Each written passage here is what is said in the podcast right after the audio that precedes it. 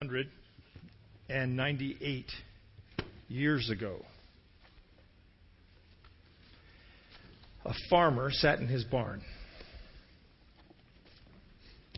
He had built a study area in the barn. He was a fairly avid reader and student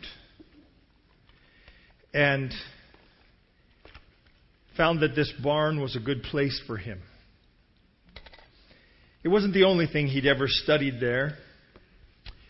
He had discovered deism in this same, same barn. He had studied and become a justice of the peace in this barn. But about 200 years ago, this guy who had been a Baptist and then became a deist, became a lieutenant in the military and then a captain in the military during the War of 1812, became a Baptist again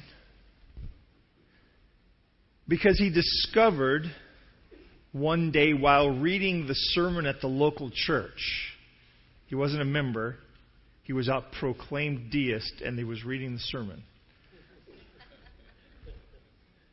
While reading the sermon at the local church, he discovered that Jesus loved and cared for him. And he writes in his autobiographical comments, and I felt that I could run to the arms of one like that.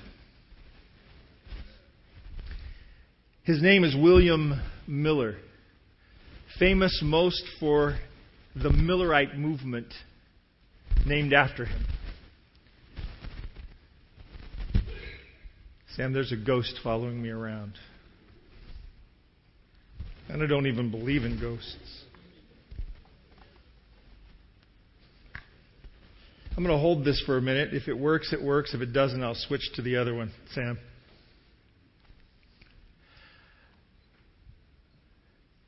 William Miller, in 1818, after having read, been reading the Bible for several years, came to the conclusion that Jesus was coming in 1844. Actually, in 1843 is his original thinking. Now, he had about 25 years before, you know, Jesus was going to come. He was under a great deal of conviction about this. Because what would you think if you had been reading the scriptures and you were working your way through it and you decided, oh my goodness, I think Jesus is coming? Would you feel like you needed to tell your neighbors and your friends? Well, he decided that he would study it again before he made up his mind. So he studied it all through again and came to the same conclusion. Under the conviction of God, he then began to ask well, God, what should I do about this? And he felt really convicted that he needed to be telling the friends in his, his Baptist church, where he was a regular guest reader when the pastor was gone. And he told the Lord, I will speak on this subject if you will give me somebody to tell it to. And immediately there was someone at his door asking if he could once again take the pastor's place because the pastor was unable to be there that week. Miller took that as a sign from God, showed up at the church, and told them what he had learned about the coming of Jesus.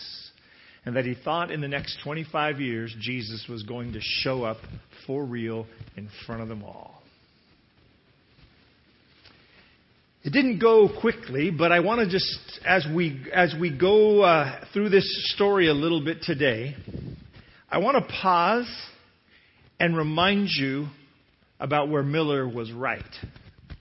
Because we talk about William Miller, at least in our congregation, mostly when we talk about what he's gotten, what he'd gotten wrong. But can we start with the fact that he was right about Jesus?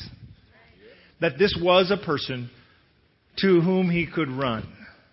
That these were welcoming arms that would certainly be glad to have him when he showed up. Excuse me, I've got to try to fix this technical difficulty before it makes me crazy. This is the problem with being a little ADD is all this kind of stuff gets to you. The good thing about being ADD is I get distracted usually before you do.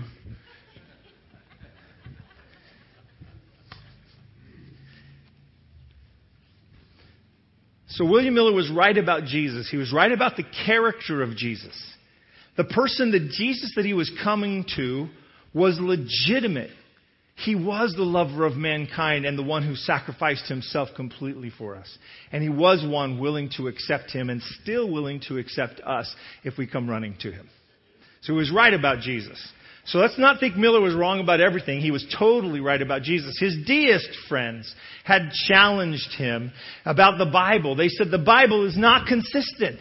You have to toss it aside as an irrevocable waste of time because it is not consistent. And he decided that deists, deists believe that there's a God. They think that if you just look at nature and look at the things that are around you, you can obviously assume there's a God. But the, the, the scripture is not a real revelation from God. And so he decided to go through the scripture and prove to his deist friends that the Bible didn't contradict itself and that it could be trusted. And so he started systematically studying the Bible with the idea that he would only move on as fast as he understood what he was reading. Now stop for a sec. Imagine if you committed yourself to that. How slowly would you be going through the scriptures? How carefully would you be reading? How much background research would you be doing? This man committed himself. This is, don't think of William Miller as some kind of illiterate farmer that stumbled onto some kind of revelation. This is a very bright man, recognized in his community. He was elected as a, a deputy sheriff. He was elected as a justice of the peace. He was a captain in the military. Though he only had 12 grades of education, he had 12 grades of education when it mattered. You know, when you graduated with a high school diploma back then, you had something in your hand. You had done something. You had accomplished something. To graduate from high school was a major accomplishment in, 18, in the 1800s. And so, as he did just that, he did demonstrate a, a, a great skill set.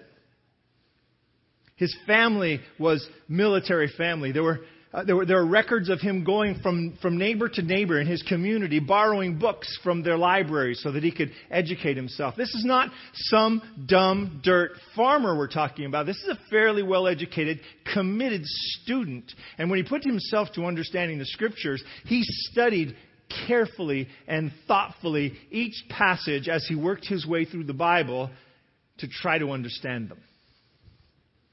He proved for himself that the Bible could be trusted. He proved to himself, though there's no record of his deist friends ever uh, buying his argument, he proved to himself that he could put his faith in the Bible, and he was right. He was right. And if you want to challenge that, that will really give you some time. If you want to know what to do for your devotional life for, oh, say about five years, I challenge you to read the Bible only as fast as you can understand the passages that you're reading. Lay that out for yourself as a challenge and really go at it. You, you have many more resources than he has. You just open the internet, you can start looking at all sorts of opinions on almost any passage in Scripture. But put yourself to the task of truly understanding it. And as I, I believe as you begin to let it, un, let it become unfolded to you, the depth and the power and the beauty of it and the consistency from end to end, from cover to cover, from first word to last word, will begin to nail itself down in your mind. And you'll begin to see things as they've been sewn together by God, woven into a tapestry. He knew that he could put faith in the scriptures, and he was right. As he studied, he came to believe that Jesus was coming in about 25 years, as I told you, and this is a quote from William Miller in his Apology and Defense, written in 1845. So we'll get back to why he's writing an apology at this point. I was thus brought to the solemn conclusion that in about 25 years from that time, 1818, all the affairs of our present world would be wound up. So I ask you again, what would you do if that was your conviction? How would you spend your time? What would you emphasize when you talk to people? How would you go about life if you thought in about 25 years from now, Jesus is coming? Now, if you're, if you're my age, you're thinking 25 years from now, I'll probably be on the layaway plan. but would I still want to use the time intervening to share what I thought I'd understood. William Miller starts to talk about this and he begins to build in his thinking and he begins to share more things. In September of 1822, how long has it been? Four years. September of 1822, Miller formally stated his conclusions in a 20 point document, including article number 15. I like that he wrote it kind of like a, a law brief. He was a justice of peace. I believe that the second coming of Jesus Christ is near, even at the door, even within 21 years on or before 1843. Now, later I told you he'll, he'll adjust that. Then he published in 1832 under, under a Baptist, in a Baptist uh, uh, magazine, a series of 16 articles. The Baptist newspaper, The Telegraph, published the first of these on May 15, and Miller writes on the public's response, I began to be flooded with letters of inquiry respecting my views, and visitors flocked to converse with me on the subject. It's 1832. How long do they have left? 11, 12 years. So people are starting to get a little interested as it gets within a decade. Now, if that were the case, if we thought it was a decade from now, if we really came to the conclusion that in, in 2026 Jesus was coming, how would it change what we're doing? What would we do? How would we go about our day? Would we talk to anybody differently? Would we do anything differently? Would we, would we order our lives at all differently? It's now about 11 years from his predicted time, and he'll, again, begin to change it. Along comes a guy named Joshua V. Himes. Joshua V. Himes is a pastor, Chardon Street Chapel of Boston. But if you look down near the bottom of this note, he is also an experienced publisher. And though Himes did not fully accept Miller's ideas until 1842, kind of late to the ball game, don't you think? 1842, he finally accepts it. He established the fortnightly. What's fortnightly? every two weeks. The fortnightly paper, the Signs of the Times. Heard of that newspaper? Yeah, still around. New, different publishers, though. On February 28, 1840, to publicize Miller's thinking. Now, the estimates are between 50 on the very, very, very low end and 500,000 people follow Miller. So I've always just given it a couple hundred thousand as a nice middle-sized number. We can go, you can swing your guesses either direction. But imagine a couple hundred thousand people in 1840 following after what Miller's been teaching. This thing's starting to build some momentum, don't you think? People are starting to talk about this around their store, around their, the, the gatherings at the general store, around their tables at night. Churches are starting to talk about this. Preachers are sp- starting to preach for it and against it. People are being told not to, not to follow that crazy farmer Miller, and people are being told, you know, it sounds like he might be right. And people are starting to gather some momentum about what they're thinking and where they're going. And they're beginning to think, hey, Jesus may be coming in just a few years. And as they start getting these papers in the mail, 1840, 1841, 1842, and then Joshua Himes actually says, okay, there's a year left, I'm in. I think that's interesting because that, that almost sounds like just buying some asbestos, right? Just in case to me. Uh, but who knows? He, he, he may have fully and, wholeheartedly been into, into it. But he does in 1842 finally say, okay, I'm on, I'm on with this, I'm in. Okay? And then Miller has to explain himself to people. So, what I want to get you to today is a little bit of Miller's story as it unfolds, but I want you to remember this is a human being dealing with real stuff. One of the problems with historical figures is we kind of think of them like wax dummies. You know, they're just there. They're not really doing anything. They don't really mean anything. They're just there. They're like a picture in a book. That's all they are. This is a real guy with a real life who's now spent decades talking to people about the coming of Jesus. He's now in his 60s. And he's beginning to, to, to recognize that this, this, this door of time is closing. I want to share with you some of his arguments because they're right on the topics we've been talking about. We've been talking about Daniel 8. We're moving in through Daniel 8 to chapter 9. And I, I wanted you to see this from the perspective of this guy because the eventual date that was predicted for the coming of Jesus was October 22, 1844. Does anybody know what the date is today? It just seemed appropriate to tell you the story today. The eventual date that they came to was October 22, 1844, as the final, yes, Jesus is coming on that day. I'll share with you a little more of that as we work our way through it, but I want to work our way through a little bit of his arguments. Remember, he's going through the Bible bit by bit till he understands each portion of it. He comes to chapter 8 in Daniel, verse 14, and he reads what the angel said. He said to me, For 2,300 days, evenings and mornings in the, uh, in the King James or in the original language, then the sanctuary shall be cleansed. Miller, as he begins to go through all this sort of stuff, starts recognizing, as he's back in 1818 looking at this, starts believing that he can actually demonstrate from Scripture when Jesus is coming.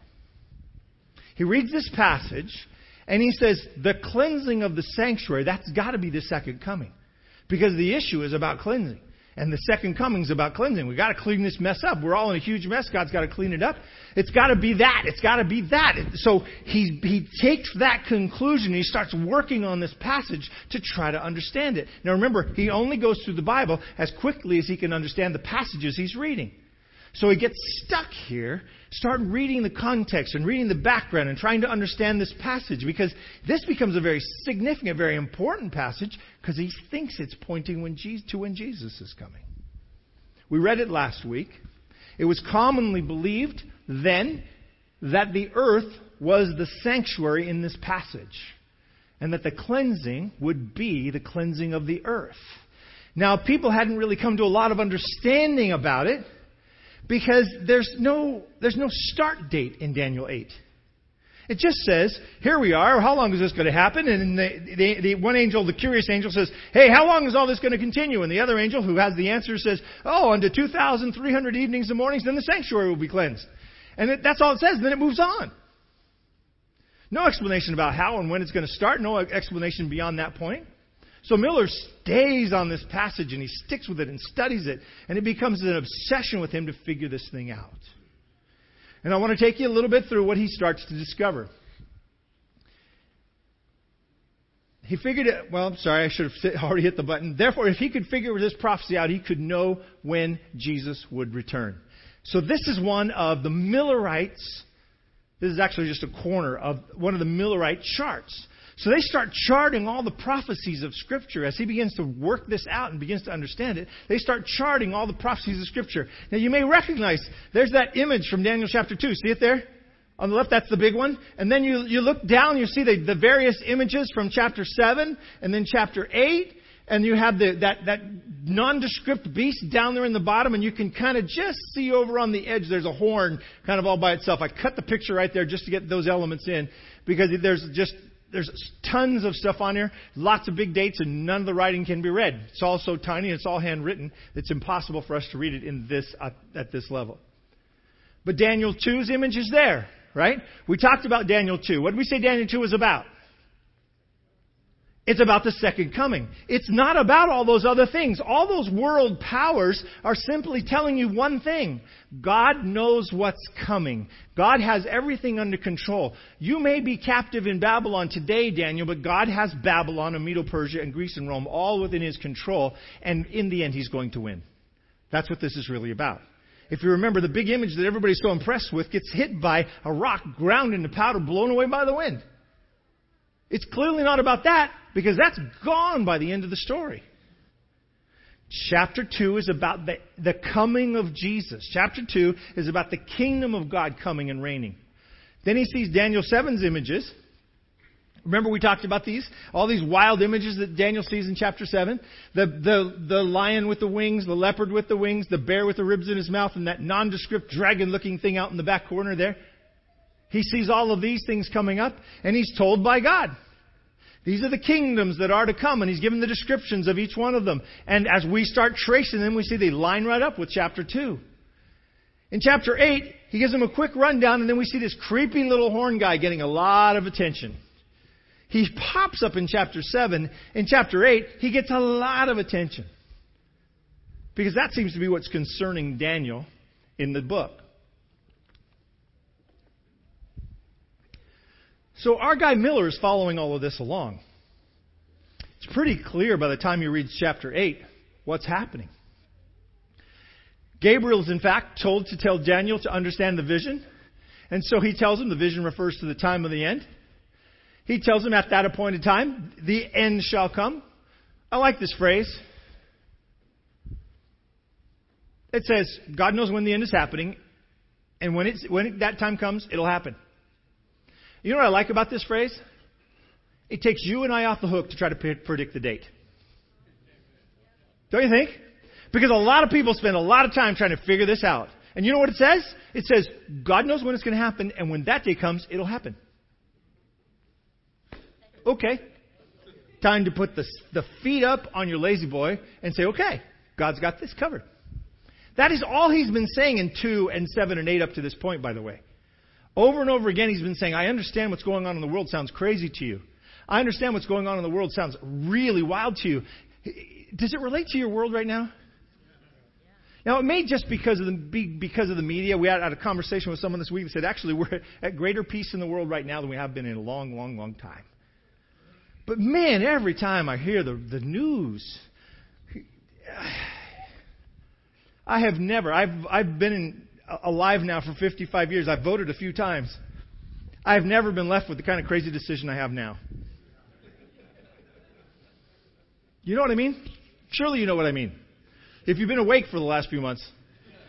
If you're not, Rip Van Winkle, thank you and good morning. Don't vote. No, I'm saying Rip, if Rip just woke up. The point, though, is that we have been left with some very interesting challenges and things in front of us right now, and it's, it's tempting to think the world is out of control, right? It's tempting to think things are just going to the hot place in a handbasket. See, I caught that? It's tempting to think that things are going really bad and they're not going to get better. They might not. You know, this may be the last of America. This could be it. Whichever one of these people take the, take the throne, they might just ruin everything and blow everything up, and that'll be it for America. Does that mean God has left his throne? Was God on his throne before there was an America? Will God be on his throne when there is no longer an America, if, if that so happens? Absolutely. So, can we just recognize that the text said God knows when the end is, and when that day comes, it'll happen? Period. Not up to you, not up to me, up to God. A God you can trust, a God who loves you, a God who is working things out in the very best, greatest, most amazing skill set. He's the God of the universe to be a blessing and a benefit to the world. Number three. He's told the ram is the king of Media and, the, uh, Media and Persia. He's told the male goat. These are, by the way, the images that he's looking at. Chapter 8. He's told the male goat is the kingdom of Greece. Number five, the four kingdoms, then four kingdoms will come out of Greece. So is he, is, is, is he getting an explanation for everything that's in the text? If you're Miller and you're only going through the text, now stop, think for a second. You put yourself in Miller's barn with Miller, sitting there looking at his desk, dust all around, hay floating in. Good thing he doesn't have hay fever, apparently. And he, he's trying to look in the morning sun as it comes through the window at, the, at his Bible, and he's reading through. And he's reading chapter 8, and he's saying, hey, what's in chapter 8 not to know?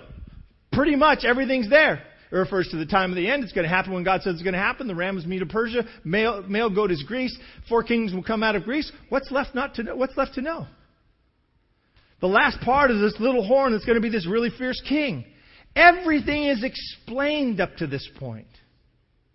This is a known, clear prophecy in Scripture. It explains itself within the text. So if Miller's cruising through this, this passage, he's going, Yeah, this is easy. Yeah, this is not a problem. I got this. Because it's clear, it's clear, it's clear, it's clear, it's clear until you get to that little verse in chapter 14 where the curious angel asks, Hey, how long is this thing going to happen? And the, and the angel who has the answer says, Hey, 2,300 evenings and mornings, then the sanctuary will be cleansed. And Miller got stuck there, and he got stuck there for a long time because he was trying to sort out what the Bible was saying. Daniel faints at the end of this chapter. We talked about this like March, February, March. What's he freaked out about? He's been told everything that Miller just was told. Why is he all upset? He faints, he's sick for days, Bible says. Well, there's only one possible reason because of this fierce king represented by the little horn who's attacking the people of God. He's attacking the promised land. He's causing desolation that would last to 2,300 days or 2,300 years and until the time of the end. Daniel sees the opposer of the kingdom of God and the very, and very God himself staying in existence and, and opposing and pressuring against God all the way through history, and it makes him sick. It makes him sick because of the, some of the pieces that are being tied together. It makes him sick because of what's being said about why this little horn has such power. It makes him sick because he feels like he's to blame. You got that? It makes him sick because he feels like he's to blame. Like his people are to blame. Like Israel is to blame. And it breaks his heart. Let me get back to William Miller.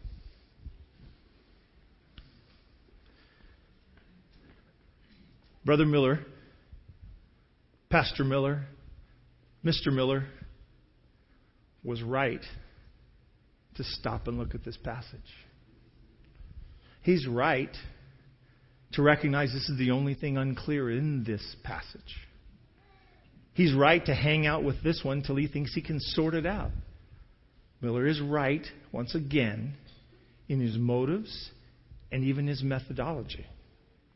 He's right. He's doing the right thing. Study each text until he understood its meaning. So he concluded that the secret to understanding Daniel 8 was actually Daniel 9. And I'll show you why. Just briefly. In Daniel 8 and chapter 9, Daniel 8, Daniel's worried about the time prophecy in chapter 8 as it's wrapping up this 2300 unexplained days and refers to a time prophecy in Jeremiah chapter 29 verse 10 in verse 1 of chapter 9. He immediately says, I, I didn't understand the time and then I'm looking at this time prophecy. He's focusing in on this time issue. The prophecy is in, in, in Jeremiah 29 is there. When 70 years are completed, I will bring you back to this land. So what's he worried about? Not going back to the land. Daniel has no concern about you and I. He can't imagine you and I. We're so far down in history, it'd be like you imagining somebody 2,000 years from now. You got to be able to pull that off? He can't imagine you and I. So a prophecy that might relate to our time or anywhere close to our time isn't anything that he can handle. It's not, it's beyond him. But what he is recognizing is that he is in captivity. Israel, the land is desolate. The temple is desolate. The land has been destroyed. He's stuck and he's just saw, saw just seen a really long, long, man, he's just seen a really long time prophecy. Let's try this. And so he's freaked out by that. And he says, Look, God, I looked in Jeremiah, your prophet, by the way, and I found, you ever talk to God this way? I found that we were going to get out of this jail in 70 years. 70 years are almost up, and now I just, you just told me that this thing might get longer. That's crazy, God. I'm not in for that. I don't want to do that. Nope, nope, nope, nope, no. That's how he starts chapter 9. Daniel 8:14 says refers to desolation. Daniel's prayer Desolation. Uh, get chapter 9 out if you have your Bible with you. Daniel, just check me. Daniel knows that Jerusalem has been destroyed. Daniel prays for God to bless and restore Jerusalem. Comparing it again, no one understood. Verse 27, Daniel understood in verse 2. Because the transgressions, the little horn would prevail. Daniel's praying in verse 11 of chapter 9 about Israel's transgressions. By the way, that's why he thinks they're to blame. Transgression, that's why this little horn power has all this power for all this time. How long de- will desolation happen? Verse 13. Sanctuary will remain desolate, is remaining desolate in verse 17 of chapter 9. Then chapter 9, verse 19, there's a lot more to compare, but we don't have time to do it all. Chapter 9, verse 19 hits it right on the head. Do not delay. He is afraid in chapter 9 that the message in chapter 8 is going to mean God is delaying the conclusion of the 70 years of Jeremiah. And they're going to get stuck there. Are you following this? You, I, can you imagine now sitting in your barn. The morning sun is shining through. It's beautiful. Hey, Mike. Fancy meeting you here. Imagining. if you're sitting there, the morning sun is shining on your Bible, because just remember, you, you don't want to have to burn any extra candles or things. Morning sun shining in on your Bible, you're reading along, and you're, you're coming to these passages and you're going back and forth between 8 and 9, and you're seeing transgression and desolation and transgression and desolation. And you're seeing this, this time period and this time period, and you begin to pray. If you read the beginning of chapter 9, it's all a prayer. It's all a prayer. It's Daniel saying, Oh, God, don't let this terrible thing happen. Don't let this happen. And as he prays this thing through with God, he's, he's praying and asking God to intervene to not let Israel get stuck in Babylon any longer than they already have been. He's already on, by the way, his second kingdom, right? Babylon is past. He's now in the king, under the control of the Medes and the Persians. He doesn't know for sure if God hasn't shown him all this because he's going to be stuck there. Imagine that God is unfolding that to Daniel. Now imagine now that this old farmer is unfolding that in his scriptures as he's working his way through it. He's figuring this thing out. Applying what he knows from Scripture to this Scripture. Looking first in the context, looking up the words, trying to understand it through the concordance, trying to sort out what it means. He puts these two together. I show you this chart. This is one of William Miller's charts. And I want to show it to you because I want you to see how careful he was. So on the top, you have the dates as we would understand them. Okay? So think of that in, in, terms of modern, ca- modern calendar. The green line is the Persian calendar, the way the Persians were reckoning time with their kings. As they're talking about, remember, it's in the, the first year of this king and the fifth year of that king, and as he's counting those out, he's trying to line those up with modern calendars. And then the bottom line is Jewish reckoning of the same time frame. Here's what I want you to see in this. All I want you to see is how careful this man is. This is not a winging it sort of a guy. This is a guy who's carefully thought all this stuff out. And he's sorting it out so carefully that he's laying these things out in parallel to get his dates right. Because what he's looking for is how do I start? Where do I start? Because once you have a start date for a time prophecy, you can count it down to your end date. Not that hard. It's just math at that point. Easy math, not even algebra. Third graders do this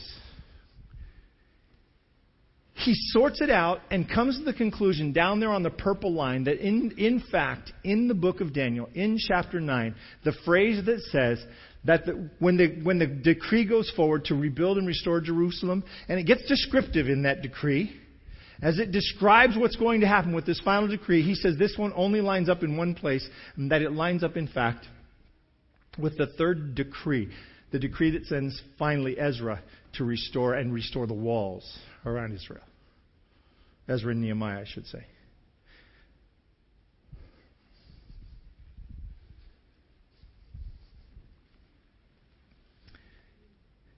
He then reads in chapter 9 70 weeks are determined for your people. What's Daniel's big concern? Does he think about you? No, he can't imagine you. So, what's his big concern? His own people. He's worried about Israel. He's worried about his own congregation, his own people. And so, as he's talking about them, as he's worrying about them, he sees in this prophecy hey, God is talking to us about this shorter period. 70 weeks are determined for your people. He starts counting off the 457, starts counting the 70 weeks, giving a year for a day. He works his way down, and he finds out this is a predictor of the coming of the Messiah. This is one of the clearest biblical prophecies in the Bible. It talks about the coming of the Messiah, the Prince. And he walks it down, and he sees it's being cut off in the midst of the last week. And he looks at this thing and he says, Yeah, I'm in the right place because 457 and these 70 weeks makes perfectly good sense. Here's the Messiah. It all adds up. And he starts to do the math. Now, can you imagine his heart beating a little bit faster? Have you ever discovered something like this? I remember when I was a freshman in, high, in college, I was in freshman physics. Now, they don't put preachers in regular physics. We don't have the math skills. I was in physics that was, it was great. It was theoretical and experimental physics only, no math. You know who did the math in our class? The professor. It was awesome. And all those of you who went to regular physics, nee, nee, nee, I got a grade anyway. It's on my, it's on my transcript. I passed. But I can remember sitting in my dorm room. They were, this is where the math problems, this is where math would really help. I was, I remember sitting in my dorm room and we had talked about nuclear fusion and fission and that kind of stuff in class. And I was reading through the physics book and I was looking at fission and fusion. And as I'm looking at these things, I, I, was, I suddenly realized from the, the statements that were being made and from the little bit of calculation that I could understand that nuclear fission was a real possibility. And that fusion was a possibility. And I remember looking at that thinking, just for a minute, because I just did realize quickly I was reading a textbook, but just for a minute thinking, what have I discovered here? And then, you know, God said, it is a textbook. It's a textbook. It's a textbook. But I just remember that thrill of discovery. You know, you know when you when you come across something, you figure you you finally figured it out. You got all of the all the ducks finally got lined up, and they not only got lined up, they they pointed somewhere. They made sense. That's what happens with Miller. Don't let this be an isolated bit of math tricks. Don't let this be a guy who's just a prophetic geek. He's actually waiting for Jesus to come, excited to meet Jesus, and he thinks he's just figured out when he's coming, and it's going to be very shortly. Can you imagine the excitement you might have? Please understand that's what's going on here. We have a problem with this. We think prophecy is all about math tricks. It's not. Prophecy is all about Jesus. That's what the text has always been about. That's what all these prophecies have been about so far. They keep saying, God's got it, God's got it, God's got it, and He's going to end it. God's got it, God's got it, God's got it, and He's going to end it. He knows the end from the beginning. He's got this in His under, uh, in, He's got this thing under control. Unlike my tongue. And in, in so doing, God is handing to, to Miller that day, as Miller sees it, an, an enlightenment to his heart, a joy that he's never expected to see in his lifetime. He realizes as he's looking at this passage, I've just figured out when Jesus is coming. Remember the one whose arms he felt he could run to and rest in? That Jesus. You see, the, the, the, the grand story of the Millerite movement is not math. It's not math. It's Jesus. The grand expectation of these people on October 22, 1844, was not a math solution. It was the coming of Christ. And if you think it's about math you think it's about little movements here and there, you miss the whole story. It's about Jesus. They were expecting the coming of Jesus.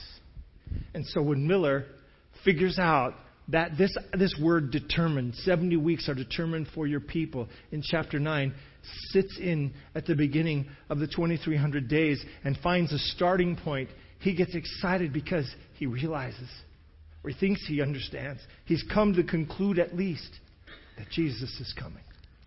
And that Jesus is coming so soon that he'll see it in his own lifetime. One of, this, one of the things I don't like about modern prophetic preachers,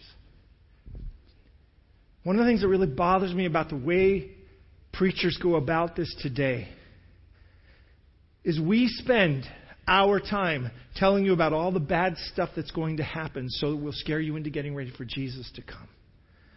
We tell you all the bad stuff that's going to happen so we can scare you into the best thing that will ever happen. How about if we just talk about the best thing that will ever happen and say, oh, you know all the scary stuff? God's got that covered too. He doesn't abdicate his throne because scary stuff is going on. Jesus doesn't quit because you're scared. You know, he's not even scared of the stuff you're scared of. Amazing, isn't it? God does not run crying in a room like a third grade girl. He goes, Oh, I got it. I understand it. This is not a problem for me. That's what he was telling Daniel when he said, Look, there will be kingdom after kingdom after kingdom. I know it. I got it. Uh, but when it's all said and done, I will have my own kingdom, and it will be an eternal kingdom. It will last forever. On October 22, 1844, they were waiting for Jesus to come. Please don't forget that. Because if you forget that, you forget why this church exists.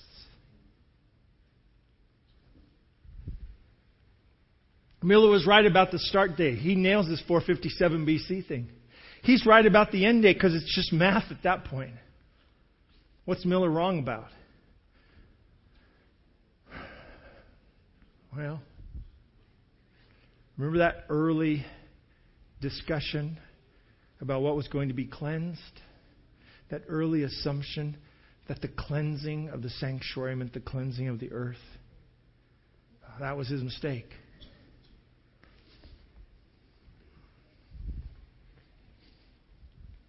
A guy named Wendell helped us build this building. Wendell has since passed. Tremendous guy. He told me a story about building the hospital. Some of you know about up, up in St. Helena that sits up on the hillside there. He was building a big addition on that hospital. He was the general contractor. Told this story to a few of you, I think. He said they were laying out the foundations for this thing. And as they're laying out all the foundations, measuring everything out, you know, you're going to pour this massive, massive cement foundation. You've got to get it right, and it's got to be right the first time. And so they measured and they cross measured and they checked everything. In the middle of this process of laying out the foundation, a representative from uh, Stanley Tools came to their to their job site, and they had this these, these new tools, and this uh, this salesman is trying to sell tools to these contra- or to these uh, carpenters and and workers. The company allowed him to give them all free, brand spanking new tape measures. And so a whole bunch of these guys took the new tape measures and, you know, they kept working, gone about their business. Nobody thought about this guy weeks later when they came to, to actually pour the cement. And they got the cement poured. And as soon as the cement hardened up, got settled in, they started measuring it to make sure everything was still right, that something hadn't tipped or fallen out. If you're going to change that, if you're going to fix this cement, if you're going to cut something, you catch it while it's green, not after it's real hard. And they found out that their foundation, instead of being square, went like this. That it was off. And it was off not by a quarter of an inch in the 100 feet, it was off by several inches by the time you got to the far corner. And they couldn't figure it out. They had measured and they had checked and they had measured and they had checked and everything was perfect. Then he finally, after some great angst and turmoil and surely some acid burning holes in his stomach, he called one of the carpenters who had gotten the new, freshly minted Stanley tape measures over. And he laid out the Stanley tape measure, and he laid out his tape measure, and the new tape measures were off. And so a whole bunch of his carpenters and a whole bunch of the people working on this project had tape measures that were off. And so what would start as just a small percentage on the front end, by the time they got to the other end, they were way out of whack. You see, that small idea, the thing that needed to be cleansed was the earth. It didn't seem like that big of a deal. It seemed like a pretty obvious thing.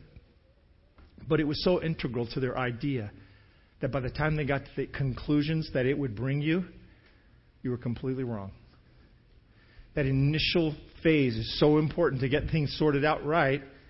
They missed something in the initial phase. You get the math right all day long, but if you have a wrong conclusion, a wrong estimate of where you're headed, you end up off. And he was way off. Hiram Edson, one of the people who was there that day, describes his feelings on October 22, 1844. So we looked for the coming Lord until the clock told 12 midnight. Can you please remember the first sentence? What did they look for? The coming Lord. They were looking for Jesus. They were waiting for Jesus. Our hopes and expectations were blasted. And such a spirit of weeping came over us as I have never experienced before. We wept and wept till the day dawned. It's October 22. What time was dawn today? Anybody notice when the sun started to come up? Right in that 6:30 frame framework. clock strikes, strikes midnight and Jesus hasn't come. And they begin to cry. These are New Englanders, by the way. I don't know what you know about New Englanders. Not a lot of weeping in New England. It's against the law. and they cried for six hours. Such a spirit of weeping came over us as I have never experienced before. And cried for six hours until dawn. Because the math was wrong? Because they were expecting Jesus and he didn't show up. You know what they came to call this day? The day, the day of the great disappointment. We have had lots of discussions about this that have had nothing to do with Jesus. And when we leave Jesus out of this discussion, we completely miss the point. This is not math. This is about the coming of Jesus. They were heartbroken. Miller was heartbroken. They had set a date in 1843. They began to research and recheck calendars and dates. They went to an obscure Jewish group known as the Karaites to figure out the calendar because the Karaites were more careful than any other Jewish sect at keeping the calendar absolutely perfectly accurate. And when they did the, the math by the Karaite calendar, that's when they came up with October 22, 1844, as the Day of Atonement, as they saw this cleansing of the sanctuary lining up with the days that were in the sanctuary system itself. And they saw this cleansing day as Day of Atonement, October 22, 1844. That would be the day when Jesus would come and finally do the cleansing that needed to be done, finally take away the sin that needed to be taken away, finally get this place cleaned up and restarted. And he didn't come. And they were heartbroken.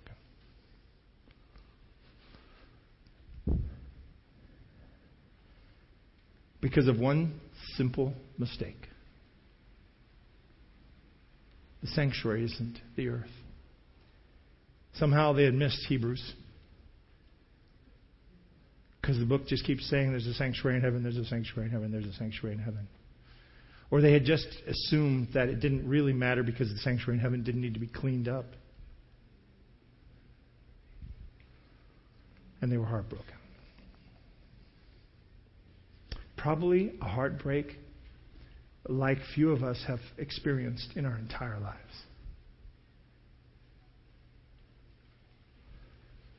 So I want to conclude with this couple of things. What are our risks? One, our assumption that we know something. The assumption that you know something can very often lead you to destruction, can lead you off in a path of utter futility. Assuming that you know where you are in a big city where you're actually lost just gets you more lost. Right? Ever, ever done this? Assuming that you know where you are out in the woods can get you dead. Assuming that you know where you are out in the middle of the ocean, well, it's correctable because there aren't a lot of things to run into, but you better have get get it corrected before too long. It's assuming that we know something. That's what, that's what Miller's problem was. He assumed he knew something that wasn't biblical. He assumed he already understood something that wasn't clear in Scripture. And because everybody else believed it was true, he went with it.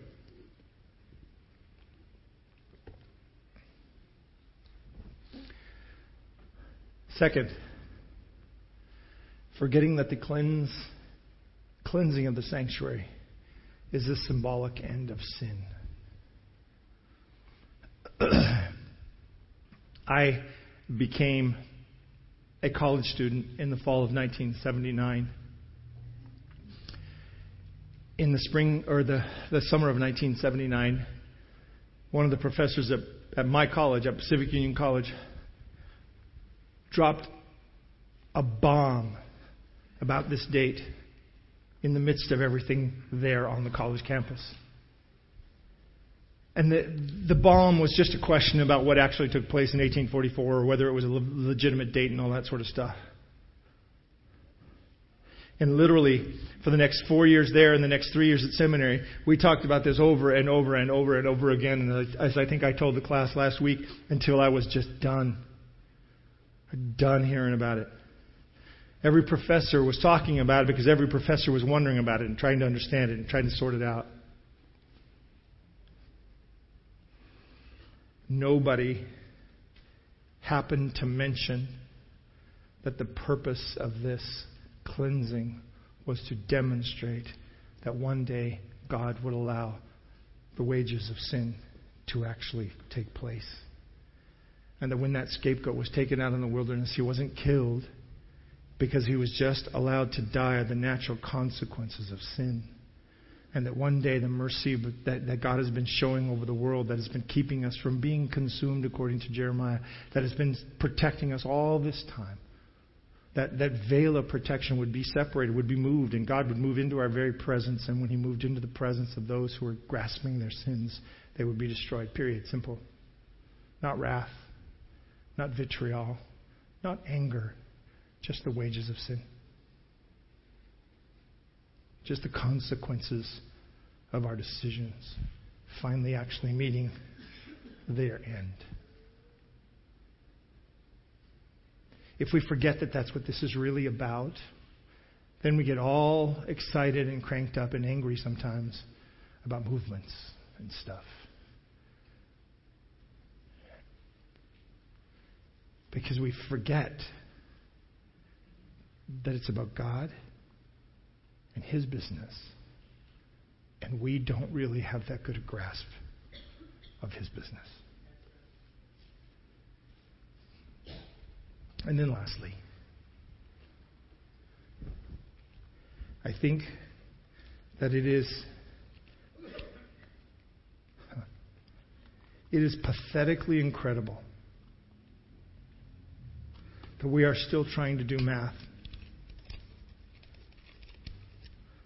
That we are spending the great efforts of bright people trying to figure out a math problem and predict the coming of Christ. Scripture says we're never going to know. But that instead, we would recognize that the Bible has a very clear end. Jesus comes. That's the end of the story. All the mess and all the trouble and all the struggles and all the things are over. Trumpet sounds, skies part, dead in Christ are raised up.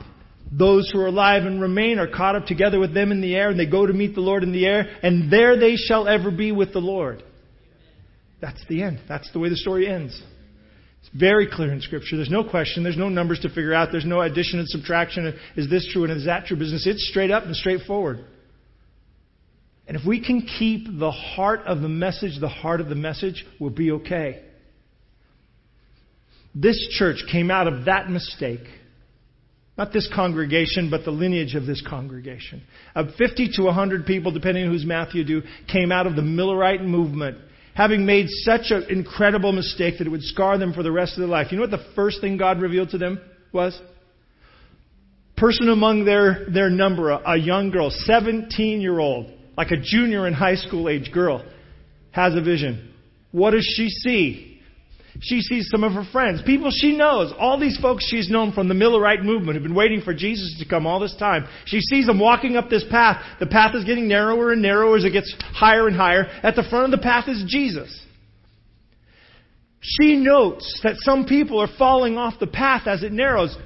As she watches this group, she notices a difference between those who stay on the path and those who fall off the path. It's a simple thing. Those who keep their eyes on Jesus follow him all the way home. Those who take their eyes off Jesus get themselves busy worrying about politics, worrying about math, worrying about even events around them so much that they forget that Jesus is still God and God's still on his throne. Those who miss that miss everything. Because it's the only thing in the end that really mattered. The first thing God says to this, this tiny little group of people whose hearts are broken is keep your eyes on Jesus. Let's pray.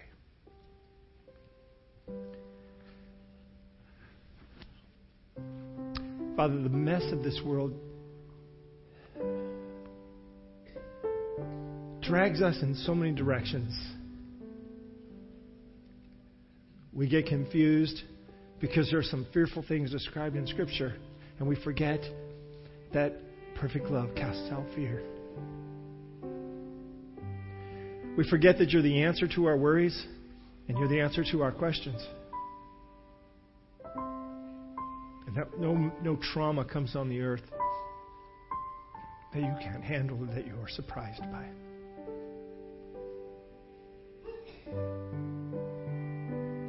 Lord, we look forward to the day when we'll meet William Miller other famous and faithful people. And we'll sit around the table and realize all the ways we were wrong. And be happy we got one thing